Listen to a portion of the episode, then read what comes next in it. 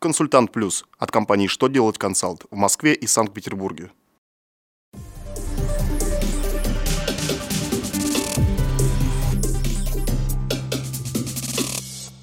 Добрый день! Для вас работает служба информации телеканала «Что делать ТВ» в студии Кристина Альшевская. В этом выпуске вы узнаете Как представить СЗВМ в электронном виде?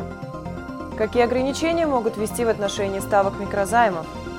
О чем налоговая служба напоминает организациям, владеющим автомобилями дороже 3 миллионов рублей?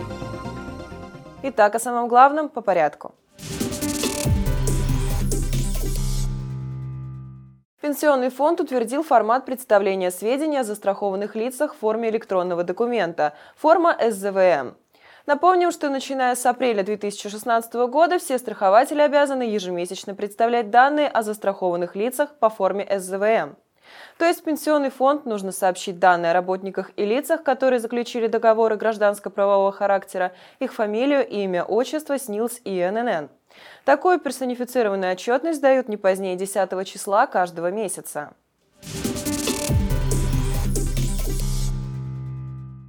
В Госдуму поступил законопроект о введении предельной стоимости микрозайма.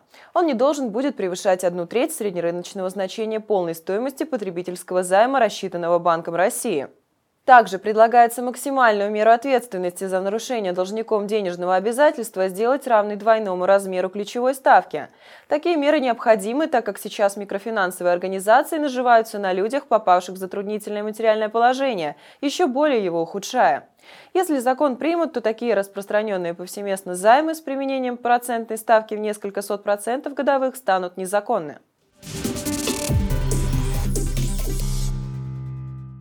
Федеральная налоговая служба России напоминает, что за 2016 год организации должны оплачивать авансовые платежи по транспортному налогу с учетом повышающего коэффициента, а физические лица получат налоговое уведомление на уплату налога в 2017 году.